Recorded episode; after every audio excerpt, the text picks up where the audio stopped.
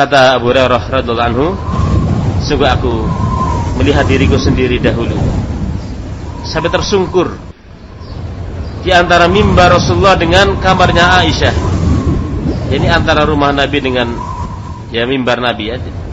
Di pinggir masjid dia jatuh pingsan. Lalu orang datang dikira Abu Hurairah ini kemasukan jin. Jangan kayak masukan jin. Ada orang yang megang kakinya kemudian diruqyah karena rasanya bukan kena. Saya lapar, beberapa hari nggak makan. Ya sampai kayak gitu. Sampai apa namanya? Jatuh pingsan. Karena saking laparnya. Seperti itu. Jadi ilmu yang didapat oleh Abu Hurairah sekian banyak itu bukan buah dari ya apa e, melamun buah dari kekosongan. Lapar pun di, dijalani.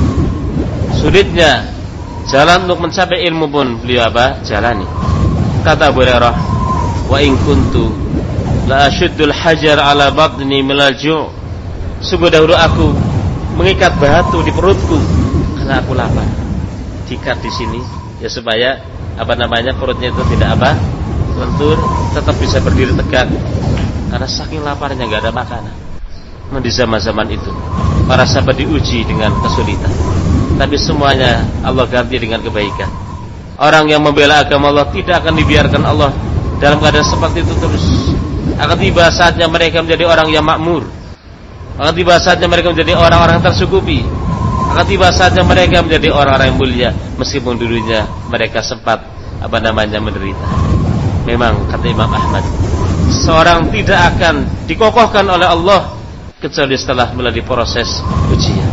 Ditempa lalu dikokohkan فليعبدوا رب هذا البيت الذي أطعمهم من جوع وآمنهم من خوف.